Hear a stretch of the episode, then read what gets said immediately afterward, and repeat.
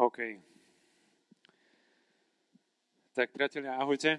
A, moje meno je Eduard Filo. Prišiel som sem z Trenčina s dvomi priateľmi. Veľmi sme sa tešili na túto konferenciu. A na Slovensku žijem už 30 rokov. Tento rok teda oslavujem 30 a 13 rokov s pánom. Pred 13 rokmi sa Boh dotkol môjho života. Na Slovensku pracujem v Združení kresťanských spoločností mládeže. Je to jedna z najväčších, alebo je to jedno, je to najväčšie občanské združenie pracujúce s mládežou. A na Slovensku máme okolo 10 tisíc členov a združujeme asi 500 spoločenstiev. A mám tu čest a milosť a vyrastať popri lídroch na Slovensku, ako je Janko Búc, ako je Ade Bruin, a Pálo Strežo a mnohí z týchto ľudí sú aj pre mňa takí duchovní otcovia. A aj vďaka ním, asi to, čo budem dnes hovoriť ešte na tejto konferencii, tak je, je to teda vďaka ním, že som sa veľa mohol od nich učiť a, a stále môžem sa od nich učiť a že sú to ľudia, ktorí mňa veľmi potiahli dopredu. A mám dve deti, jednu manželku a je to najlepšia manželka na svete, najkrajšia a najlepšia aj preto, lebo ma tu dnes pustila za vami a ona mohla ísť slúžiť do nového mesta pre devčatá, pre ženy. A a to je asi všetko. Mám na starosť nejaké projekty, líderskú školu a je to taká moja srdcovka, keď môžem trénovať lídrov a môžem ich sprevádzať a môžem uvoľňovať potenciál a jedinečnosť, ktorá je v ľuďoch. A mám na starosť projekt Kresťan v politike a adoptujúci politika, ale k tomu sa ešte dneska trošku dostaneme. A nedostal som jednoduchú úlohu dnes. A mám hovoriť o mandáte 7 vrchov. A som sa tak pýtal, prečo to nehovoril Michal Štach, ktorý je teda priamo z Ajvamu, lebo je to jedna z veľkých vízií aj tejto organizácii. Ad de Bruyne, ako poznáte, tak to priniesol pred nejakým časom na Slovensko, túto tému, a zmenila to, zmenila zmýšľanie mnohých ľudí na Slovensku. A to, o čom budeme dnes hovoriť, je, keď som ja to prvýkrát počul, keď som ja prvýkrát počul o mandáte 7 vrchov, tak sa mi to zdalo trochu science fiction. Preto ak dnes úplne neuchopíš všetky tie veci, tak je to úplne v poriadku. Ak sa ti to bude zdať, že je to, že je to naozaj moc veľký obraz, tak je to v poriadku. Ale chcel by som ťa dnes potiahnuť do toho, že je tu niečo oveľa viac. Že chcel by som ťa dnes vyrušiť a z tvojho kresťanského života a chcel by som ťa dnes vyrušiť v tom, že, že by sme nepozerali len na naše malé miestečko, len na, naše stredko, spoločenstvo, ale že by sme sa dnes pohli do premýšľania nad mestami a nad národmi a pochopili teda to, že, že je tu niečo oveľa viac. A ešte jedna taká technická vec. Sme po obede, mali ste dobrý obed? Hej? A po obede väčšinou, keď nám začne tráviť, tak sa veľmi ťažko počúva. Takže už teraz vám zdávam úctu, že ste prišli a že chcete počúvať mandát 7 vrchov. A ja mám také, také pravidlo, že keď nie je niekto unavený, tak cíte sa tu úplne slobodne. A že keď budeš unavený, tak môžeš zdvihnúť ruku. Hej, môžeme si to tak nacvičiť, dobre? Že budú aj otázky, to si dáme potom taký čas na otázky, ale keď budeš unavený, tak zdvihni ruku. Čiže kto je unavený, môže zdvihnúť ruku. Hej, poriadne vysoko. Môžeš ju držať. A teraz sused vedľa teba urobí následovné gesto. Natiahne ruku poza tvoju hlavu a urobí smer proste dopredu. Dobre, tento pohyb. Môžete si to vyskúšať, susedia? A to zabezpečí to, že tu nezaspíte. Teda dúfam, dobre? Takže ak budeš unavený kedykoľvek počas prednášky, zdvihni ruku a sused nech ti pomôže uh, ostať v strehu. Jedna z vecí, ktorú chcem povedať na začiatok, je to, že sa nachádzame v oveľa väčšom príbehu, než si myslíme. Že sa, nachádzame, že sa nachádzame v príbehu, ktorý začal pred niekoľko desať tisíc rokmi, alebo pred, pred mnohými rokmi. Záleží od pohľadu kreacionizmu a od toho, že a do akej miery a to celé berieme. A nachádzame sa v príbehu, kedy Boh pred nejakým časom stvoril nebo i zem, stvoril celý vesmír. A potom prišiel Noé, prišiel Abraham, prišiel Mojžiš, pred 2000 rokmi prišiel Ježiš Kristus. A teraz sa nachádzame tu v Brne a v roku 2016 a, a máme konferenciu. Ale potrebné si uvedomiť, že toto má nejaký význam, že sa nachádzame nejakom v príbehu, nejakom príbehu, ktorý už začal a že ten príbeh je oveľa väčší a že ten príbeh má zmysel. Že Boh, keď tvoril svet, tak e, jeho, jeho úmysel bol stvoriť človeka na svoj obraz a chcel, aby sme tu žili, aby sme žili v rajskej záhrade, aby sme mali všetko, čo potrebujeme, aby sme mali dokonalosť, aby sme sa mohli radovať neustále v jeho blízkosti, aby sme neustále mohli jemu zdávať chválu. A tento príbeh určite mnohí z nás poznajú a rôzne udalosti, ktoré ovplyvnili tento príbeh. Ale to, s čím chcem, aby sme išli do tejto témy, je to, že Boh mal zámer. Boh mal zámer a stvoril dokonalý svet a stvoril dokonalé oblasti a dokonalé sféry, ktoré, do ktorých potom prišiel človek. A to, čo to narušilo, je hriech. A teraz nemá, nemáme tému na hriech a na tieto veci, ale, ale aby sme pamätali na to, že, že Boh mal zámer a stvoril človeka, aby spravoval túto zem. To, o čom dnes budem hovoriť, je, ako už som spomenul na začiatku, že by som ťa chcel vtiahnuť do väčšieho príbehu, že do väčšieho obrazu. Chcel by som, aby sme dnes a ešte aj večer, keď sa budeme modliť, aby sme vyšli na vysoký kopec a aby sme videli veci z perspektívy, Božích očí, aby sme vyšli a aby sme videli veci tak, ako vidí Boh. Lebo častokrát, keď um, prežívame naše kresťanské životy a kráčame svetom a sme proste v tom víre informácií, ktorý je dnes v tomto svete, tak uh, sa nám môže stať, a veľmi ľahko, že, že budeme len pozerať na to, čo je okolo. Že budeme pozerať len na okolnosti a budeme pozerať len na veci, ktoré sú okolo nás a, a možno ťažkosti, starosti. Ale to, čo chcem dnes hneď na začiatok povedať, je to, že potrebujeme mať neustále zameranie z Božej perspektívy a z Božieho pohľadu. A preto dnes ťa chcem vyrušiť v tom, alebo ukázať ti, že, že ten poklop, že ten strop možno tvojho kresťanského života, ktorý možno máš momentálne na svojom živote, tak potrebujeme dať preč a potrebujeme sa znova nadýchnuť a potrebujeme vidieť veci viac z Božej, z Božej perspektívy. A Pozrieme si jedno video hneď na začiatok, a ktoré teda je z tej dielne Ajvamu a verím, že to pôjde. A je to taký úvod do siedmých vrchov.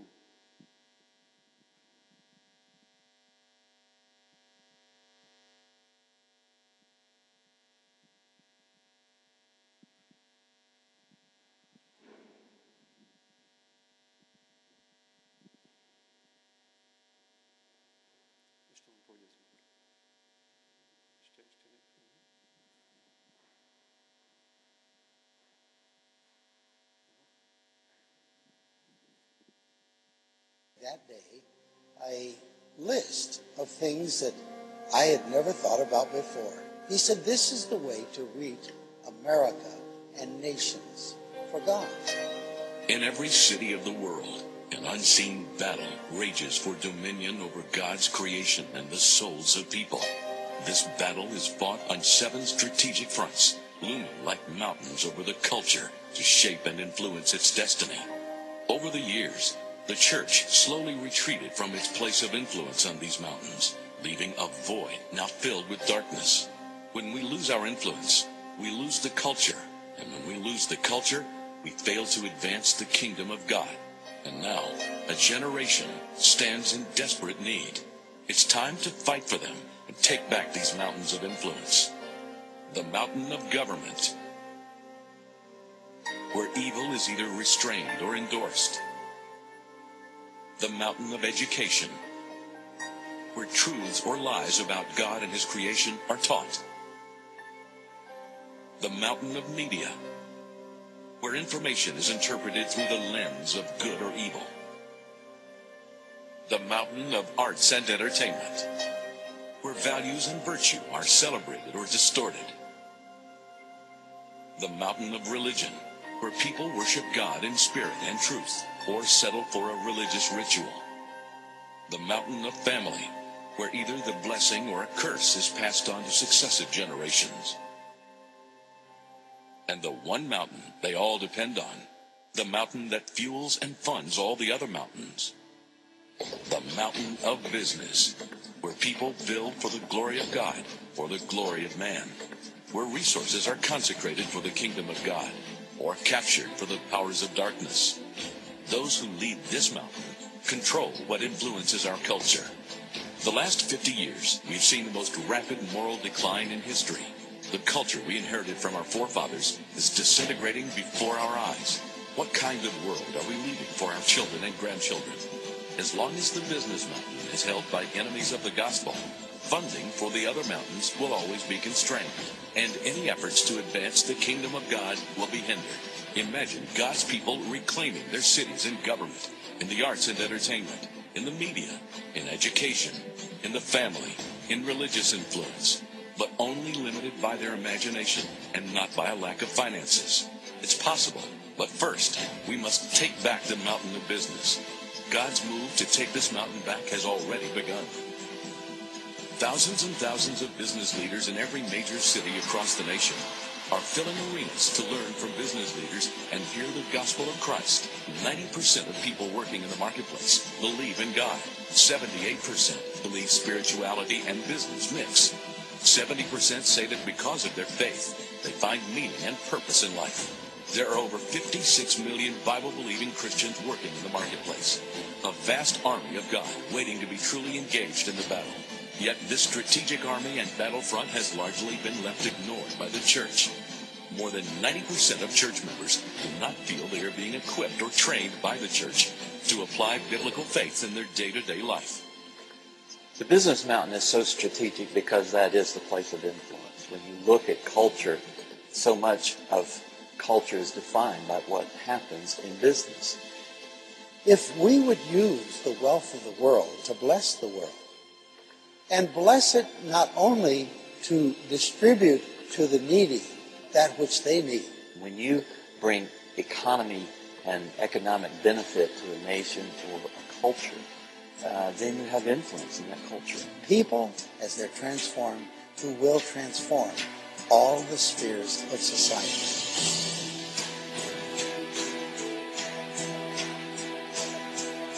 It is time to reclaim the seven mountains and bring the life of God back into our culture.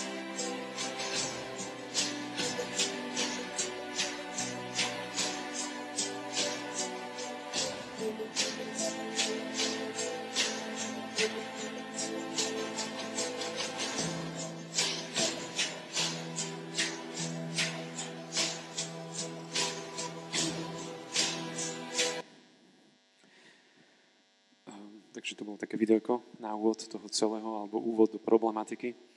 A keď hovoríme o siedmých vrchoch, alebo môžeme to nazývať sedem oblastí vplyvu, alebo sedem sfér vplyvu, a, tak si potrebujeme znova uvedomiť, že Boh mal s týmto zámer. Že všetko, čo je stvorené, bolo stvorené na Boží obraz. A možno hneď na začiatok pripadá tá otázka, že či je to aj v súčasnosti, či, všetky, či všetky tieto veci, ktoré sa tam spomínali, alebo či tieto sféry vplyvu sú naďalej odrazom Božieho kráľovstva. Či sú naďalej odrazom toho, a že, že Boh vládne v týchto oblastiach. A tá vec, ktorá sa stala, nastala v ľuďoch, Boh neurobil proste chybu. Boh stvoril tieto veci na svoj obraz. A dlhé stáročia ľudia ovplyvňujú tieto vplyvy, tieto sféry vplyvu. A boli časy, kedy církev mala viac vplyvu v týchto oblastiach a boli časy, a myslím si, že sa to stalo len možno krátko dozadu, kedy sa kresťania stiahli z týchto vplyvov, kedy sa stiahli z týchto vrchov, ktoré ovplyvňujú kultúru národov.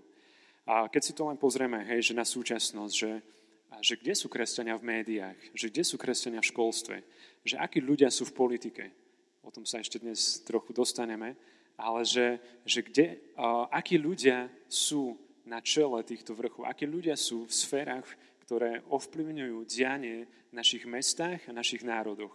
A toto je kľúčové. A táto téma má byť o tom, aby nám ukázala ten obraz v tom, že je to aj naša vec, ako vyzerajú tieto vplyvy. Za, za posledný čas sa stalo to, že, že sme sa ako kresťania stiahli len do kostolov. A možno aj komunizmus spôsobil to, a možno viac na Slovensku, neviem ako tu na v Čechách, že, že sme prešli do obraného postoja ako kresťania.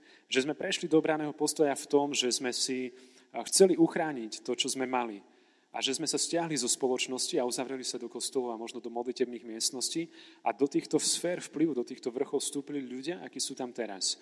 A, a potom to vyzerá tak, ako, alebo sú tam hodnoty prinášané také, aký, aké, aké hodnoty nesú títo ľudia. Čiže a poďme sa ešte pozrieť na to, prečo toto celé. A veríme, že Ježiš príde ako, ako král kráľov. Veríme tomu? Má prísť ešte raz, je to Božom slove. Ježiš príde a, a chce kráľovať. A našou úlohou je to, že, že máme pripraviť cestu pre neho, že máme pripraviť cestu a vyrovnať chodníky. Že našou úlohou kresťanov, a myslím, že to už hovoril aj dnes Andrej, je spravovať zem. Našou, našou úlohou je byť správcami. A niekde v Božom slove sa píše, že máme kráľovať na zemi že máme byť kráľmi a správcami podľa Božieho srdca a, a žiť tak, aby to, bolo prija, aby to bolo príťažlivé pre možno aj ľudí, ktorí neveria v Boha. A našou úlohou je teda pripraviť cestu a pripraviť spoločnosť, pripraviť o, nielen oblasť náboženstva alebo oblasť církvy, ale máme pripraviť všetky tieto sféry vplyvu k tomu, aby, aby keď príde Ježiš, sme mu mohli odozdať a povedať, že, že Pane, že tu máš, že kráľuj, že, že činili sme učeníkov, že hovorili sme evanelium, že, že mali sme vplyv a ukazovali princípy kráľovstva, ktoré môžu fungovať v týchto vrchoch. A poznáme asi to, že Ježiš hovorí, že choďte a činte učeníkov. Ale v jednom preklade, alebo myslím, že aj v origináli sa píše, že, že choďte a činte učeníkov národy. A myslím si, že v tom našom kresťanskom slovníku to máme tak zafixované, že máme činiť učeníkov jednotlivcov. Áno, aj to je správne, že máme, a, máme viesť ľudí, máme sprevádzať ľudí, máme uvoľňovať v ľuďoch talent, potenciál a to, do čoho sú povolaní. Ale jedna z tých víziev, ktoré hovorí Bože slovo, je to, že máme činiť učeníkov národy. A to už je trochu väčšia vec, než možno sprevádzať človeka. A my ako kresťania máme byť múdri a máme premýšľať v tom, že aká je moja úloha v národe aká je moja úloha v meste, v ktorom žijem. Že, že prečo som tu daný. Že ako môžem vstupovať do niektorej sféry vplyvu, prinášať hodnoty kráľovstva a pripravovať cestu pánovi. A, a myslím si, že to je trochu už také narušenie toho nášho nejakého komfortu kresťanského života. A častokrát si myslím, že my ako kresťania sme tak falošne pokorní. Že, že hovoríme Bohu, o Bože, už to, čo si mi dal, to mi stačí že, že mám tieto dary a talenty, som za ne vďačný, ale už nechcem viac. Ale Boh hovorí, že máš byť kráľom, že máš spravovať a že On má mieru natrasenú a má mieru, ktorá prekypuje. A že chce ťa použiť na to, aby si bol správcom niečoho väčšieho. Ak budeš verný malom, tak Boh ťa povýši. A preto chcem vás dnes postupne sprevádzať to, v tom, že aby sme premýšľali, že kde som, kde sa nachádzam, čo robím v tomto meste, čo robím v tomto národe, prečo som proste zrovna teraz tu na tejto konferencii. Ako som už povedal, Boží príkaz a povolanie pri stvorení sveta bolo, že chodte, naplňte zem, podmante si ju a panujte, kráľujte, buďte správcami. A keď sa pozrieme na svet, je to tak, že by kresťania panovali, alebo že by uh, už kráľovstvo bolo v tomto svete, tu v Čechách, v Brne? Hej, že kto vládne tomuto svetu? Častokrát si myslíme, že keď vidíme, keď si večer zapneš správy, tak máš obraz o tom, že ako to vyzerá v spoločnosti. Máš obraz o tom, čo sa deje. A sú to väčšinou negatívne veci. Sú to možno väčšinou vojny, hladomor. A tak možno prichádza otázka, že či sa znova Boh nepomýlil trochu, keď povedal, že chodte, panujte a spravujte. A, a, a dlho som s tým zápasil a pýtal sa Boha, že prečo to tak je? Prečo za 2000 rokov od čias Ježiša Krista ešte stále nefungujú tie veci. Prečo ešte stále kresťania možno sú, není tí, ktorí budú udávať tempo a nie len hasiť. Že prečo ešte kresťania sú není tí, ktorí budú zjavovať princípy kráľovstva, ktoré budú tak príťažlivé pre všetkých ľudí, že nebudeme musieť použiť možno nejaký kresťanský slovník. A David Wilkerson, keď hovoril o posledných časoch, to je taký boží muž, a hovoril o tom, že Všetko toto príde a budú tieto veci a, a príde morálne zlyhanie a ekonomické krízy a tak ďalej, ale na konci jeho slova alebo proroctva bolo povedal, že toto je 5 najdôležitejších, najdôležitejších slov za týmto celým. A tie slova boli, že Boh to má aj tak pod kontrolou. A keď som sa modlil, a som objavil úžasnú vec, ktorú som predtým nevidel v Božom slove. A je to z listu Hebrejom. A tam je napísané, že všetko si mu položil pod nohy. Keď mu totiž podriadil všetko, nenechal nič, čo by mu nebolo podriadené. Teraz však ešte nevidíme, že mu bolo podriadené všetko. Môžeš na to povedať amen, alebo to môžeš povedať susedovi, ak ešte nespí, že, že Ježiš má všetko pod kontrolou. Respektíve, že Ježišovi bolo podriadené všetko pod nohy. On je kráľ.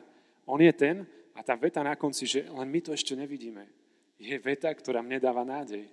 Že možno vidíme len tie zlé správy, možno len počujeme o vojnách, o utečencoch, o, o konfliktoch, ale tá pravda je tá, že Ježišovi aj tak patrí, ešte, patrí všetko pod nohy, je položené pod nohy, pod kráľovanie, len my to ešte nevidíme.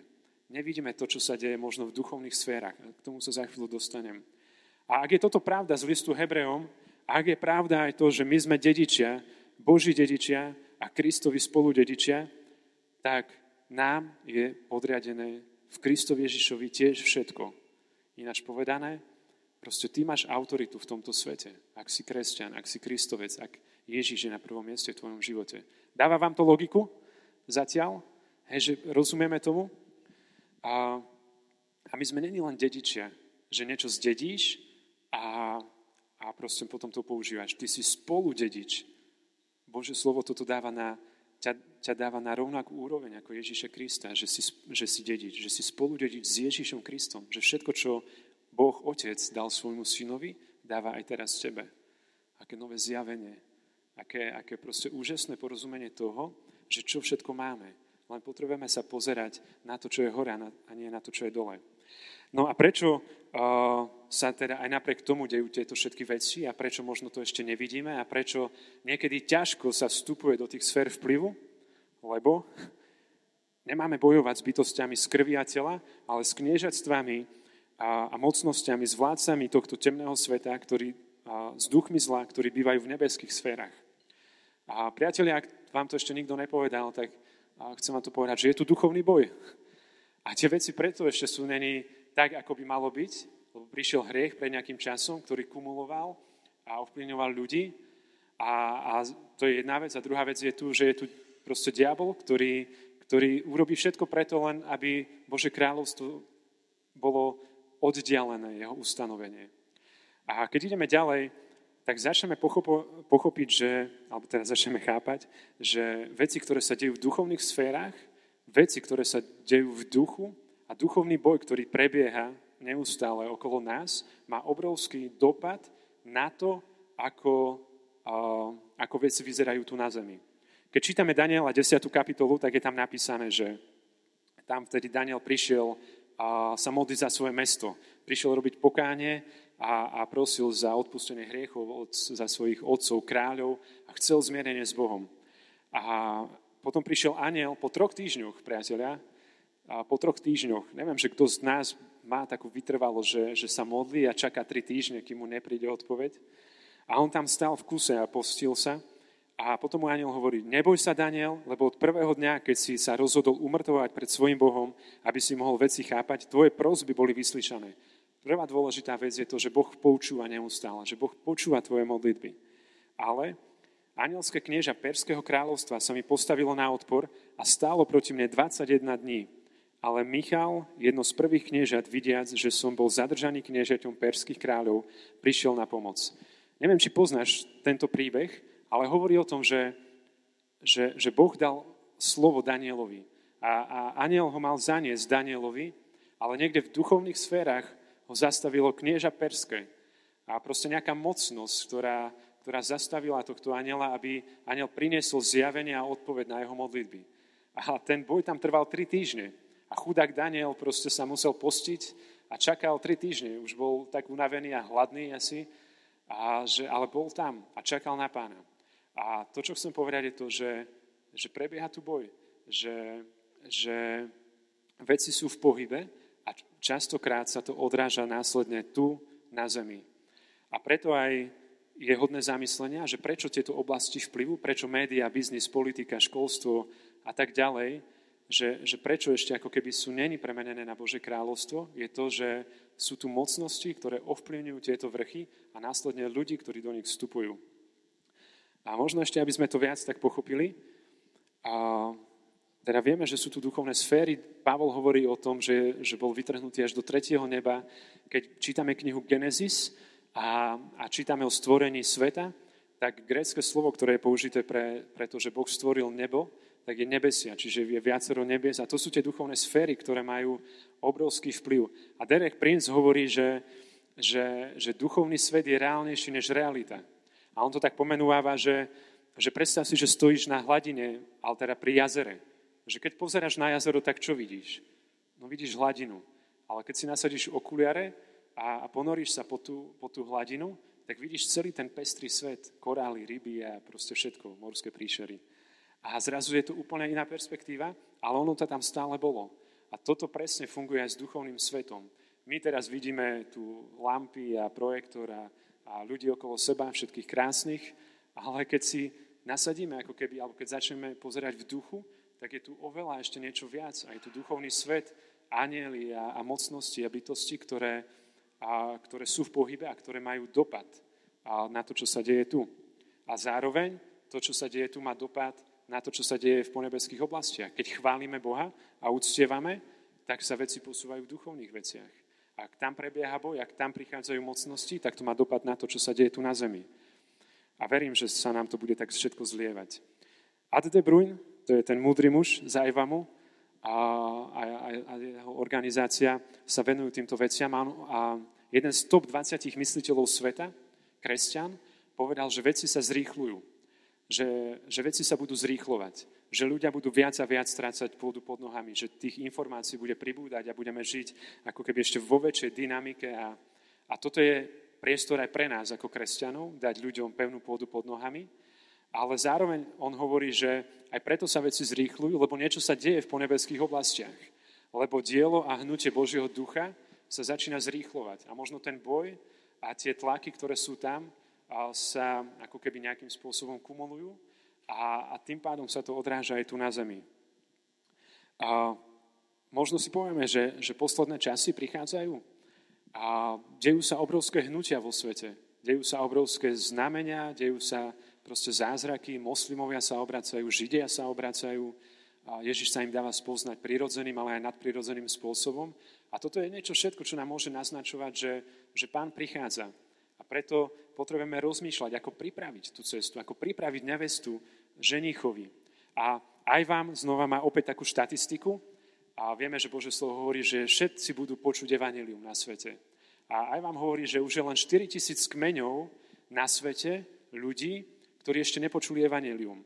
Pred 20 rokmi ich bolo 20 tisíc. 16 tisíc kmeňov behom 20 rokov. Veci sa zrychľujú. Evanelium sa dostáva viac a viac do úplne že pralesov a, a púšti a náhorných plošín a tak ďalej.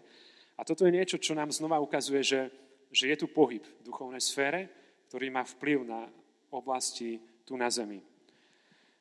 A keď sa opýtam, že kto vládne v Čechách, teraz nemyslím, že mocnosť nejakú duchovnú, ale že, že, že kto tu vládne. Kto má vplyv v tejto republike? A možno si povieme, že mafia, možno si povieme, že financie, na Slovensku to je celkom pravda, finančné skupiny, vieme ktoré, alebo oligarchovia. A možno tento pán, ktorý je aj Slovák, aj Čech.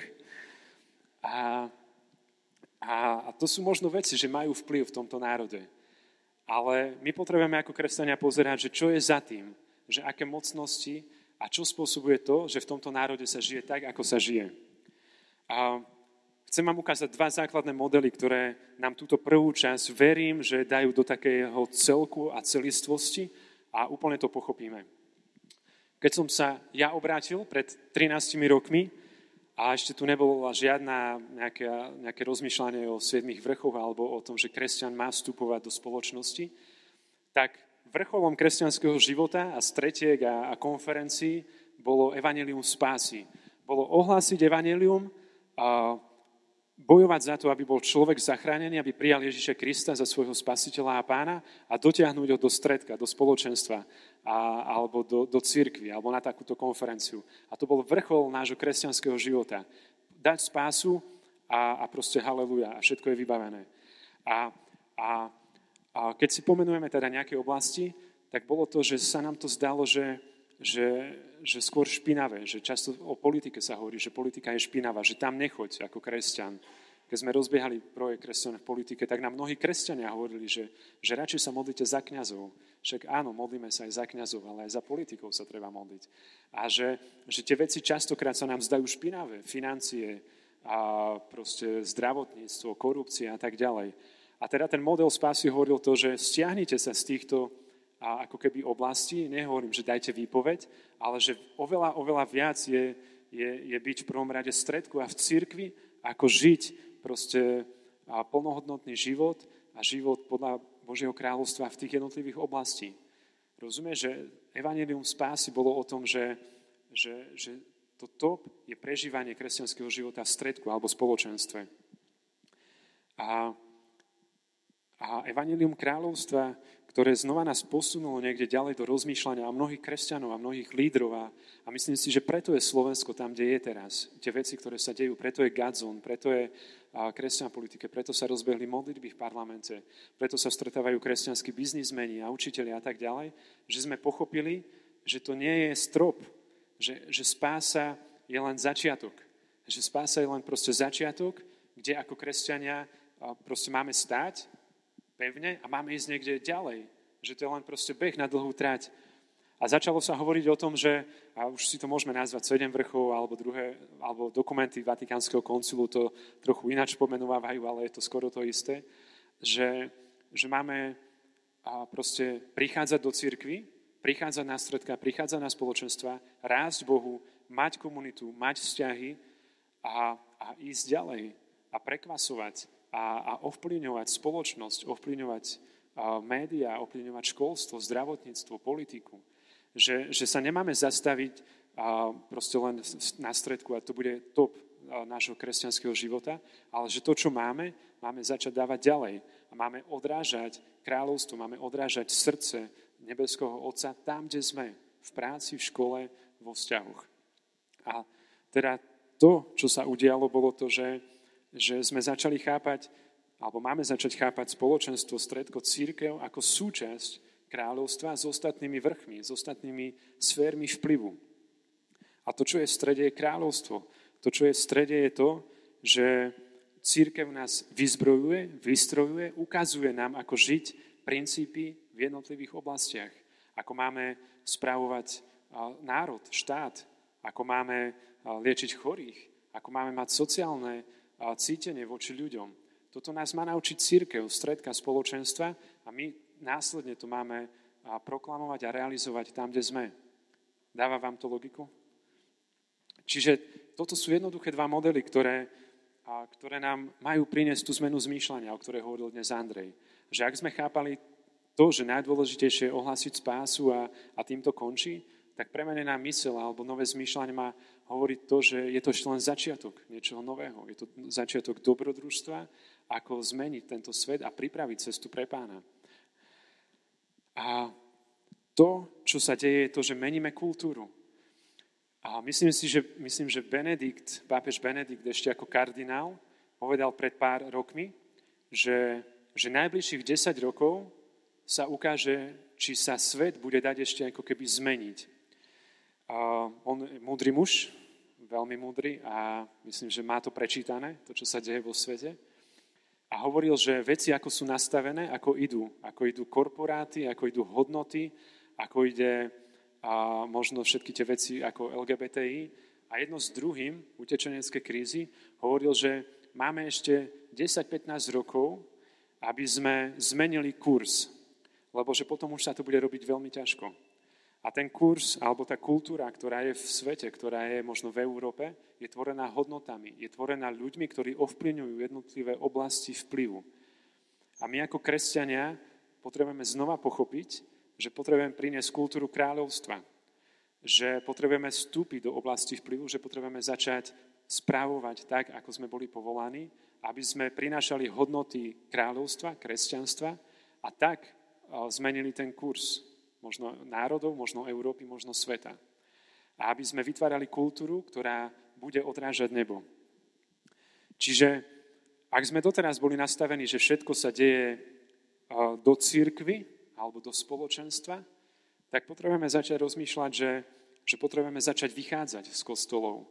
Že my teraz u nás v Trenčine ideme robiť takú šialenú vec, že pred dvomi rokmi som sa tak modlil a pýtal Boha, že, že prečo je prebudenie v spoločenstve, že sú dary ducha, proste charizmy, duch sa vylieva a prežívame prebudenie a po dvoch rokoch to ako keby ochladne.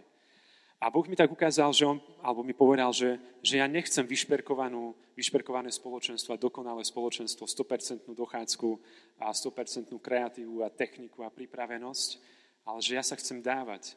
A áno, je správne robiť veci kvalitne a to, to chce aj Boh, ale ak máme udržať ten taký movement, to také hnutie ducha, tak je to, že on musí prúdiť. Že nemôže to zostať a začať kysnúť proste nás niekde na stredkách. Že robíme 10 rokov tým istým spôsobom stredka. Alebo že tam máme tých istých 6 ľudí. Akože haleluja aj za nich, ale proste potrebujeme ísť ďalej. A, a sme si povedali, že doteraz sme robili evangelizácie tak, že nás prišlo 20 ľudí do jednej farnosti, urobili sme rozruch na 4 hodiny a išli sme domov. Ale teraz chceme robiť, to sme to nazvali, že žatva, že, že čo sa stane, keď príde 100 ľudí do jednej farnosti a straví tam víkend a, a že nebude sa len ohlasovať evanelium, ale budeme proste pomáhať, okopávať záhrady s tými ľuďmi, a ja neviem čo, s deťmi, s mladými, s rodinami a večer budeme ohlasovať evanelium. Že tu bude mať úplne iný záber. A to, čo je dôležité, je to, že my sme není extra pripravení. Že ja mám väčšinou spoločenstvo 20 až 25 ročných ľudí, tínedžerov. Ale to, čo sa ma dotklo, alebo čo, čo zmenilo moje srdce, je, je z listu keď Pavol píše Timotejovi, že nech nik nehovorí o tebe, že si mladý. Nech nik nehovorí o tom, že si nepripravený. Ja mám pocit, že ako kresťania sa chceme len pripravovať a byť ešte lepší, byť ešte viac premodlenejší, byť ešte viac svetejší, byť ešte viac naštudovanejší, ako, ako evangelizovať. A konečný dôsledok toho je, že prejde 10 rokov a máme tých 6 ľudí v stredku. A ľudia vonku hynú, zomierajú duchovne. Preto ťa chcem pozbudiť, že Častokrát uzdravenie príde, keď vyjdeš. Častokrát oslobodenie príde, keď ideš do ulic, alebo proste keď ideš a začneš sa modliť za veci. Častokrát tá pripravenosť je dobre, jasné, že je dobre sa pripravovať a, a mať stredka, ale to B je, že poďme ďalej, že poďme rozmýšľať o nových veciach. Ako ľudia, ako kresťania, buď požehnávame, alebo preklíname. Slovo má moc. Keď som viedol na Gazon turné teraz tento rok, teda minulý rok, modlitevný tým, tak som veľmi pozbudzoval ľudí, že modlite sa nahlas ľudia. Že je fajn mať proste piesne a prežiť uh, úžasný čas s pánom, mám to rád, ale potrebujeme sa modliť nahlas. Nie, že by to Boh nepočul, ale kvôli dvom veciam. Aby sme to počuli my, čo sa modlíme, aby to počul náš duch a aby to počul diabol. Proste, že čo, ako sa ty modlíš, ako vyvyšuješ pána, ako ho zvelebuješ a, a vyvyšuješ a hovoríš, že on je pán. A slovo má moc. Bože slovo hovorí, že na vyslovene slova vznikol svet. A, a preto a buď požehnávame, alebo preklíname. A verím, že ako kresťania požehnávame, ako kresťania vstupujeme do, do veci a do oblasti, do aktivít s tým, že chceme požehnávať. A preto je priestor a, a možno také, také otvorenie dverí, že poďme začať požehnávať aj oblasti, o ktorých tu dnes hovoríme. A toto celé má byť o tom, že my nemáme prísť teraz ako, ja neviem, zmobilizovať proste armádu a prevziať vrch politiky, alebo proste dobiť parlament, a, alebo jak sa to niekedy robilo, že vyhadzovali tých pánovníkov z okien. Proste to není štýl náš, že? to verím, že chápeme, tam sa zhodneme, ale že náš štýl má byť, že máme byť kvasom, že máme vstúpiť do oblasti a byť tam, a byť svedectvom a modliť sa a, a, byť, a niesť svedectvo života. Ja si myslím, že efekt, niekedy je čas, jasné, že na svedectvo proste postaviť sa na ulicu a, a hovoriť o tom, že, že, že milujeme Ježiša, ale niekedy a štýl svedectva má byť o tom, že, že si tam a ľudia zrazu vidia, že niečo s tebou není v pohode.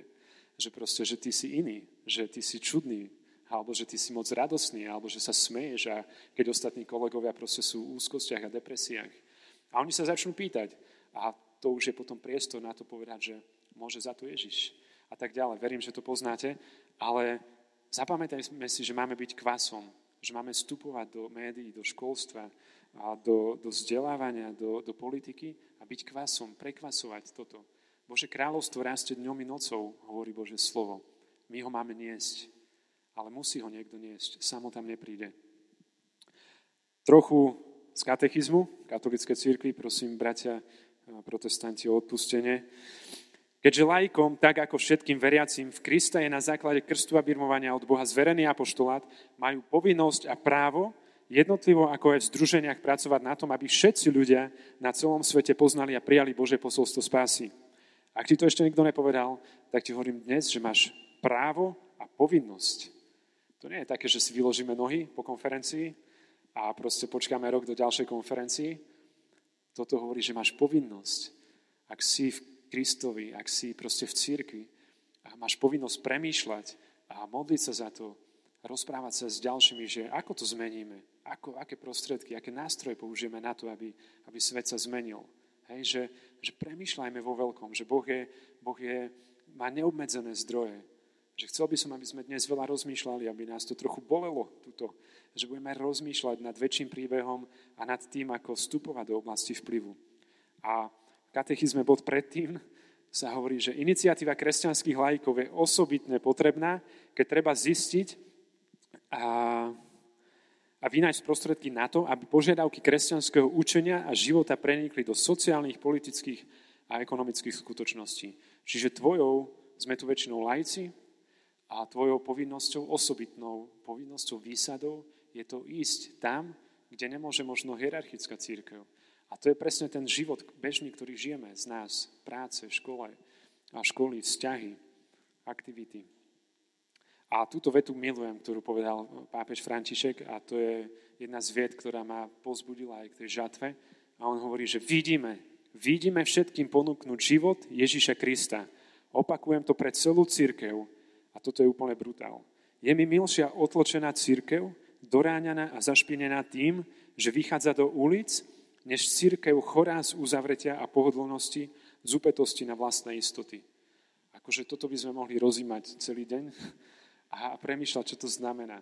A, a prosím, príjmi slobodu v tom, že, že pápež, alebo teda, že církev ťa pozýva k tomu, že pre ňoho je to milšie ísť a byť konfrontovaný s riechom, byť konfrontovaný s tým, čo je vonku a možno trochu sa zašpiniť, než byť proste dokonalý má dokonalé prežívanie stretiek a chvál a církvy a proste on hovorí, že chodte, že vidíte, že už prišiel čas sa neskrývať, nehambiť sa, že vyšiel čas ísť a deliť sa s tým, čo máme.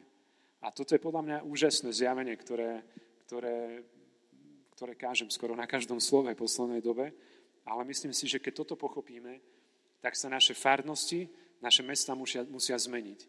Julo tak rád hovorí, že, že čo by sa stalo, keby tvoje spoločenstvo zmizlo z farnosti alebo z mesta, z dediny. Ak by to ľudia nezistili, tak je to zlé, niečo robíš zlé. Ak by ľudia, proste ich to nepohlo, že tvoje spoločenstvo s tými šiestimi ľuďmi alebo 50 zmizlo, proste skončilo v dedine a oni by to nezistili, tak máš problém. Niečo, niečo nerobíš dobre. Ale ak by zistili, že proste, wow, že niečo tu chýba, že, že niečo sa tu stratilo, že už tá dedina alebo mesto a není také komplexné, tak robíš dobrú prácu, lebo máš vplyv, lebo ľudia o tebe vedia, alebo ťa cítia, alebo proste ťa registrujú, že s tvojimi šiestimi ľuďmi niečo robíš pre tú obec. Čiže a, vidíme, prosím, začneme rozmýšľať, kde môžeme výjsť. Keď pôjdeme z tejto konferencie, že čo budú prvé kroky, že možno so svojím kresťanským životom alebo s tým kolegom, čo chodím už 10 rokov do stredka, že čo začneme robiť. Že, a, a myslím si, že, a to hovorí Pálo Strežo tak v poslednej dobe, a od neho som sa to naučil, že ten starozákonný model, ktorý častokrát nám dáva strach v tom, že ja idem, ale nechcem sa ťa dotknúť, aby som sa nezašpinil, lebo tak sa to robilo v starom zákone, že, že hriech mohol ako keby, alebo to pošpinenie prejsť na človeka, tak novozákonný model hovorí o, o tom, že, že svetosť vyháňa strach a, vyhá, a, a proste poráža hriech. A nie, že ty sa namočíš od hriechu, že ty sa zašpiníš od hriechu, ale že ty, ak si v Kristovi novým stvorením, a, tak tvojou svetosťou proste úplne odkopneš ten hriech a tú špinu preč. Hej, to je znova ako keby o pohľade, o premenenej mysli, o tom, že, že čo to znamená vychádzať. Že nie, že ja sa zašpiním, ale že ja prinesiem svetosť. Dobre? Že nech toto je niečo, čo, čo nám dá preč strach a čo nám dá preč to, že, že ľudia z tohto sveta sú mocnejší. Ak chceš na domácu úlohu a veľa čítať, máš veľa času, tak študuj knihu Deuteronomium. Je to 5. kniha Mojžišova a tam nájdeš drťu väčšinou biblických princípov, ako spravovať jednotlivé oblasti. A ako spravovať proste národ, ako, hej, ako, ako mať vzdelávanie, ako ovplyvňovať veci, ako ovplyvňovať školstvo, média, umenie, kultúru, zábavu. Je tam, množstvo, je tam množstvo princípov, ktoré do tvojho života môžu priniesť nové svetlo, nové zjavenie. OK, to je taká... Chcel som touto prvou časťou vám ukázať tú podstatu toho, že tú podstatu Evanelia kráľovstva, tú podstatu toho, že, že, že aký bol prvotný zámer Otca nebeského so zemou a s tými sférami vplyvu. A teraz by sme si prešli jednotlivé oblasti tak v krátkosti. Vládzete? Není nikto unavený? Môžete zdvihnúť ruku? A susedia sa činte? Môžete tak v krátkosti teraz sa otočiť na suseda, aby sme si tak vydýchli a vyštípať ho za líce a povedať mu, že dnes vyzeráš veľmi dobre. Dobre, skúste to spraviť.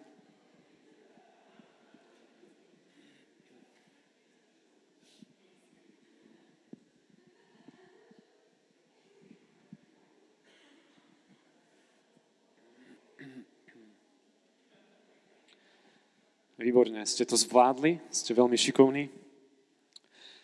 A povieme si teda tých sedem oblastí a možno ich je viacej. A myslím si, že aj oblasť zdravotníctva hej, je, je veľká časť, ktorá ovplyvňuje kultúru a, a tak ďalej, že sú, ale povieme si teraz o týchto siedmých. A vždy si povieme v tej oblasti, ako sa tam chce zjaviť Boh. A možno aké meno má Boh v tom, aj, aj teda ako Božie slovo pomenúva a, a chce zjaviť ten charakter v danej oblasti. Verím, že to pochopíme. Čiže oblasť politiky, mne momentálne taká blízka. Boh sa tu chce zjaviť ako král kráľov. On chce byť král kráľov. Bill Johnson hovorí, že, že každý chce mať kráľa ako Ježiš. Že každý chce mať kráľa ako Ježiš. Ak by spoznali ľudia Ježiša, tak každý chce mať tohto kráľa. Že on je extrémne dobrý, že on je extrémne slúžiaci, že priniesol model kráľovania úplne iný, než bol dovtedy. Že on prišiel slúžiť, nie panovať. Čiže on sa chce zjaviť v politike ako král kráľov a spravodlivý vládca. A v prvom liste Timotejovi sa píše, predovšetkým teda žiadam, aby sa konali prosby, modlitby, príhovorné modlitby, vďaky za všetkých ľudí, za kráľov a za všetkých, ktorí majú moc, aby sme mohli žiť nerušene a pokojne vo všetkej pobožnosti a dôstojnosti. Pavol hovorí, že modlite sa za svojich kráľov, za svojho prezidenta, za svojho premiéra a za svojich starostov a primátorov. Prečo? Aby sme mohli žiť nerušene a pokojne vo všetkej pobožnosti a dôstojnosti. A kvôli tomuto citátu vznikol projekt Adoptuj si politika. Tam Janka, čo sedí, sme to spolu rozbiehali. A, a to, čo sa stalo, bolo to, že že zrazu kresťania na Slovensku pochopili, a že sa máme modliť za politikov, že politika nemusí byť špinavá, ak do nej vstúpia kresťania a že, a že je to správne. Že proste, že sa nemáme dištancovať od politiky. A pápež František hovorí, že angažovať sa v politike je pre kresťania povinnosťou. Čiže znova, ak ti to ešte nikto nepovedal, máš povinnosť sa angažovať do politiky. Nehovorím teraz, že musíš ísť kandidovať. Ale tá povinnosť môže byť v tom, že poď sa modliť. Tá povinnosť v tom môže byť, že poď pozbudiť svojho komunálneho poslanca alebo sa s ním stretnúť.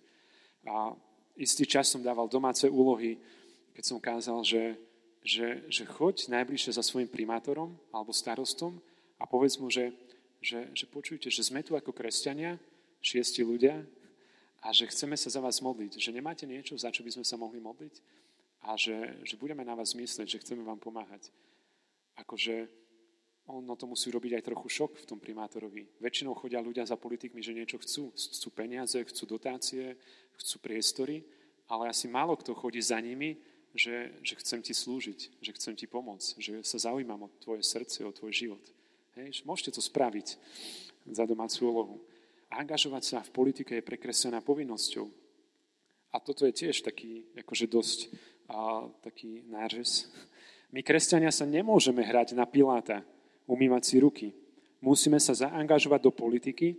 A teraz počúvaj, totiž politika je jedna z najväčších foriem činorodej lásky. Ak si si myslel, že ako kresťania máme prejavovať lásku, len ako však dobré veci, že pozbudíme, objímeme, potešíme, áno, ale, ale, ale sociálna náuka círky hovorí, že politika je jedna z najväčších fóriem činorodej lásky. A pretože sa usiluje o spoločné dobro. A laickí kresťania musia pracovať v politike. Politika je, jedna špi, politika je špinavá. Ale zaujímalo by ma prečo. Prečo do nej kresťania nevstúpia s evaneliovým duchom? Je jednoduché obviňovať iných. Ale ja, čo robím ja? A, a tu vznikol projekt Kresťan v politike, že už sme pochopili, že nie len, že sa máme modliť, ale máme rozmýšľať, ako vstupovať do politiky, ako pripravovať, trénovať kresťanov na komunálnych poslancov. A, a, a minule sme mali parlamentné voľby pred dvomi mesiacmi a dostali sa ďalší znovuzrodení kresťania do politiky. Adoptuj si politika funguje aj v Čechách. Adoptuj si politika.cz, ak si ešte o tom nevedel, teraz už vieš a už sa musíš začať modliť. Funguje to tak, že si tam na webe vybereš politika a budeš sa za ňo modliť 5 minút denne. A, a začali modlitby v, parla, modlitby v parlamente.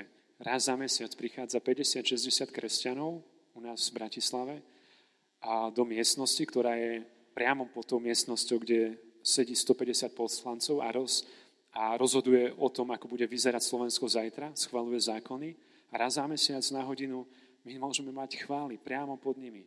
A niekedy sa tak smejem, že keď proste budeme naozaj, pôjdeme v duchu a, a Bože kráľovstvo tam zostúpi, že oni popadajú hej, tam nad nami, že poznáme, že, že Boh a, sa prejavuje proste v moci a, a, a že proste Boh sa ich tak dotkne, že zrazu sa niečo zmení. A už to trvá 3 roky, že môžeme prichádzať do parlamentu a mať tam chváli a vyvyšovať meno Ježiš a, a chodia aj poslanci, mnohí, niekedy 6, 7, 8 a modlíme sa za nich. A pre mňa to je taký stredný zázrak, že toto sa deje. A verím, že to aj v tomto národe sa to bude diať. Čiže politika je jedna z najväčších fóriem lásky a tá otázka, že čo robím ja, a chcem ti povedať, že do komunálnej politiky nie je vôbec ťažké sa dostať.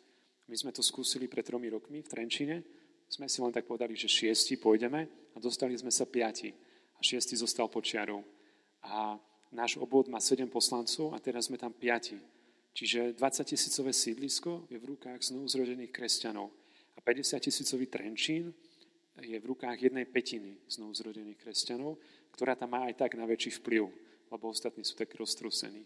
A toto je zase pre mňa veľký zázrak, že nemusíš mať milión na účte, nemusíš mať proste politické vzdelanie, ale ak miluješ ľudí, ak miluješ svoje mesto a povieš si, že ich chce mu slúžiť, tak to dáš. A som o tom presvedčený. A teraz robíme mnoho tréningov, aby, aby ďalšie volebné obdobie, už o rok a o dva, sa dostali stovky, stovky kresťanov do komunálnej politiky. A Čiže toto sú konkrétne veci možno, ktoré ti môžu pomôcť, ak ťa to trochu, trochu chytí, že okrem toho, že sa budeš modliť a chceš niečo viac a si povieš, že možno do tejto oblasti ma pozýva Boh, tak ťa to môže, môže posunúť trochu niekde ďalej. Oblasť média je podľa mňa tiež veľmi vplyvný vrch na Slovensku a keď sa opýtam, že kto vládne na Slovensku, tak okrem oligarchov a, a týchto vecí, tak je to skloňované, že tam je mediokracia, že média proste ovplyvňujú národ, že média sú kúpené a že média tvoria mienku a že média manipulujú a média podsúvajú to, ako proste ľudia vnímajú Slovensko. A v oblasti médií sa chce Boh zjaviť ako živé slovo, živé slovo, slovo, ktoré prináša život, slovo, ktoré oživuje, slovo, ktoré pozbudzuje, slovo, ktoré prináša radosť, slovo dobrých správ, Takto sa chce zjaviť Boh vo vrchu médií. A chce hovoriť dobré správy. Má, má zjavovať pravdu a skutočnosť. A má prinášať zjavenie. A, a ako možno prakticky vstúpiť do tohto vrchu, tak sú to možno v prvom rade farské časopisy, tlačové správy, a regionálni redaktori a tak ďalej. Poznáš regionálnych redaktorov robí tvoje spoločenstvo alebo stredko nejakú dobrú vec, aspoň raz za rok, prečo o tom nenapíšeš tlačovú správu? Prečo sa nezoznámiš s regionálnym, s regionálnym žurnalistom, ktorý potrebuje proste do tých svojich regionálnych časopisov nejaké omáčky, proste nejakú vatu a keď dobre napíšeme tlačovú správu, oni to zoberú. Hej, že, že potrebujeme byť múdri a rozmýšľať, ako vstupovať do týchto vecí. Ako také farské časopisy, ak tvoje spoločenstvo chce budovať Bože kráľovstvo v tvojej farnosti a možno ostatní farníci sú ešte takí tradiční kresťania, tak začni písať. My sme začali teraz písať farský časopis a ja v každom, proste vždy tam mám dva články. Hovorím o transformácii církvy, o ktorej pápež František minule vydal exhortáciu a to je úplne, že proste nabúrávanie tých štruktúr, hovorenie o tom, že, že je tu niečo oveľa viac. A, a číta to tisíc ľudí. A možno keď si z toho zapamätá 200 a 50 ti to začnú žiť, tak haleluja znova. Hej, že máme jednoduché nástroje na to, ako začať postupne ovplyvňovať veci. Teraz asi nikto z nás si proste nezaloží mainstreamovú telku a proste s 10 miliónmi eur na účte, ale toto môžeme robiť. Môžeme sa spoznávať s redaktormi, môžeme, môžeme ich pozvať na raňajky alebo na kávu a, a rozprávať, že čo môžeme pre nich spraviť. A internet, hej, myslím, že každý z vás je na internete, ste mladí ľudia a viete, ako, ako znova tento nástroj použiť pre evanelium od blogov cez XY veci. Oblasť financí, boh sa, boh sa chce zjaviť ako Elohimíre, je jeho pomenovanie v Božom slove a znamená to poskytovateľ a zaopatrovateľ. On sa tu nechce zjaviť, ako, ako teraz vyzerá ten vrch, že je to mamona, že je to manipulácia. On sa chce zjaviť ako ten, ktorý zaopatruje, ktorý poskytuje. A, a možno ak si zamestnávateľ, alebo ak si zamestnanec, tak znova potrebuješ rozmýšľať a to, ako premenia tento vrch. A začína to od toho, že možno budeš platiť faktúry, že budeš platiť bločky. Minule som išiel tlačiť nejakú vec za 3 eurá. A, a v tej tlačiarni pracuje náš človek, chalanisko, 20-ročný zo spoločenstva. A pýta sa ma, že chceš aj bloček?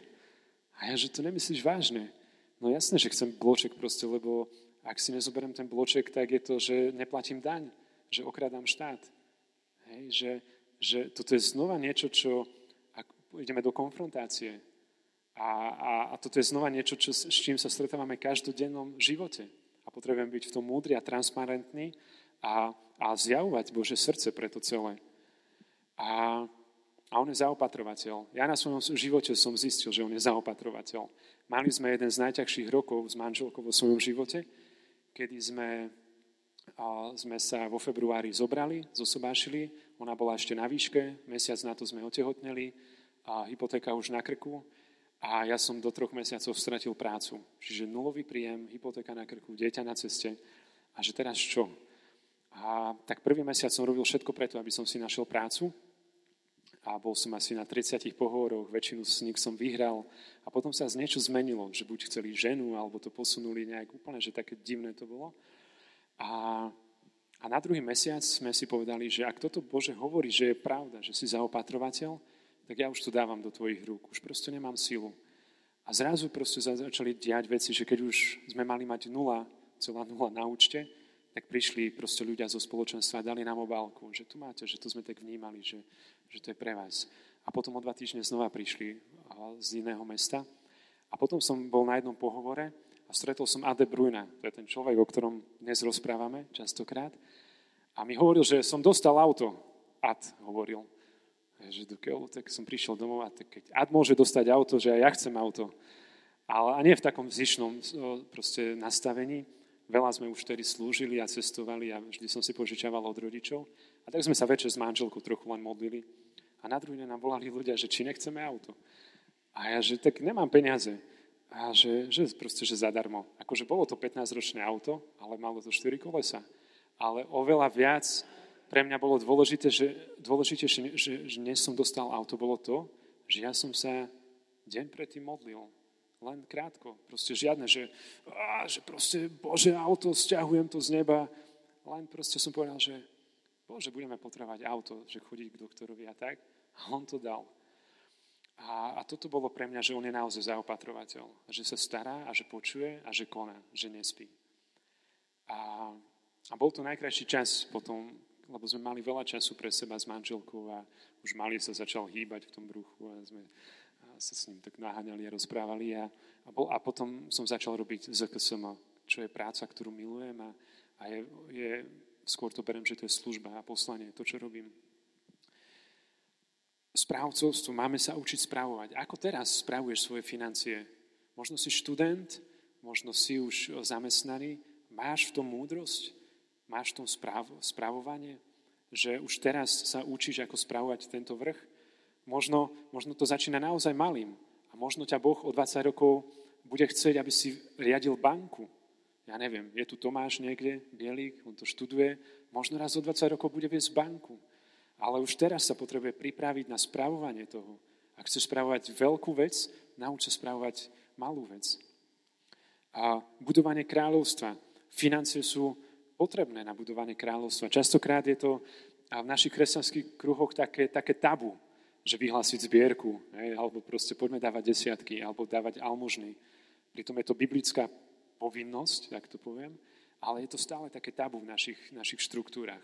Ale ak chceme vidieť Božie kráľovstvo rásť, potrebujeme ako keby dávať aj financie. Jeden prorok povedal, že, že financie sú takou krvou a Božom kráľovstve. Hej, že ak máte telo, tak proste je to niečo, čo oživuje, čo proste prináša, čo dáva na budovanie a čo, a čo požehnáva ľudí. Hej, že poďme premýšľať v tomto nastavení. A máme byť štedrí. Vrch financií, ak chceme zmeniť, tak máme byť štedrí veľa som pracoval alebo sa stretával s veľmi bohatými ľuďmi a tí boli lakomí. A oveľa viac než možno priemerní ľudia.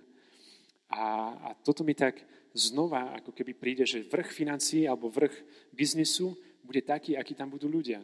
Ak sú tam ľudia, ktorí proste chcú len pre seba, tak to bude aj tak vyzerať.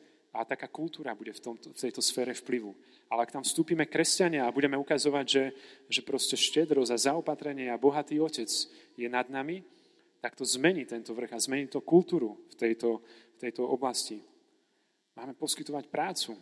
Hej, že kto z nás sa modlí a že ako môžeme, tí šiesti kresťania v našom stredku, proste, že sa modlíme a premýšľame, že ako zvýšiť zamestnanosť v našom meste.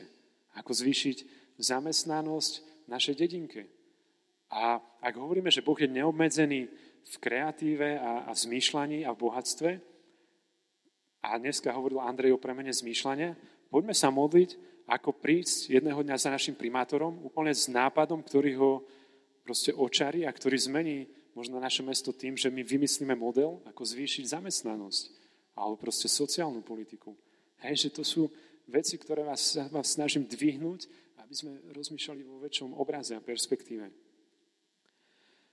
A ak chceš znova v tejto oblasti nejak trochu ďalej ísť, tak Crown Ministries je jedna, jedna obrovská služba, ktorá ide oveľa do väčších detailov, ako, ako si brať hypotéky, ako požičiavať, ako kresenia. Také veľmi praktické biblické princípy. Čiže možno to môžeš viac študovať. A na Slovensku sa už stretávajú nejaký čas kresťanskí podnikatelia.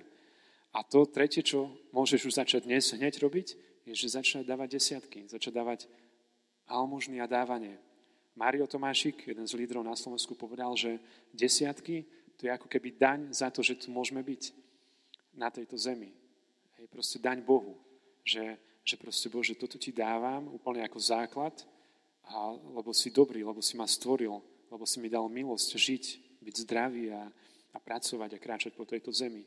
Že poďme premýšľať toto, že to nebude znova vrchol nášho kresťanského života, že proste ten desiatok dám, ale že to bude základ a potom je ešte almužný a dávanie. A toto, keď začneme žiť v maličkostiach, tak začíname meniť vrch financií. Vrch rodiny, Boh sa tu chce zjaviť ako otec. Ja verím, že mnohí z nás už žijeme tú identitu toho, že sme synovia a dcery, že, že máme nebeského Otca. Lebo veď ste neprijali ducha otroctva, aby ste opäť žili strachu, ale prijali ste ducha synovstva, v ktorom voláme Abba Oče. A máme ukázať, Boha nie ako zlého, ako policajta, ako sudcu, ale toho, ktorý miluje. Ako, ako proste, ja keď prídem domov, tak prvé, čo urobím, odhodím proste tašku, topánky a boskávam sa so svojimi synmi a jašíme sa a skáčeme po sebe a, a hovorím ich, ako ich milujem a, a nepýtam sa ich prvé na to, že čo proste pokazili a potom ich dám na balkón trochu vymrznúť, aby si to uvedomili, ale že, že proste chcem zjaviť Otca, Otcovstvo. A toto chce Boh urobiť v našich rodinách. A mnohí mladí, s ktorými prichádzam do, do kontaktu, tak 80% ich problémov sú, že vychádzajú z neúplnej rodiny, že tam, tam to není dobré a hlavne zo vzťahu s otcom. A je to na nás, aby sme znova tento vrch premenali to, že budeme zjavovať nebeského Otca. A je to základná bunka spoločnosti, muža, žena. Asi už to nemusíme viac rozoberať. Je to veľký útok. Myslím si, že to, čo diabol robí, je to, že chce práve rozvrátiť túto základnú bunku spoločnosti.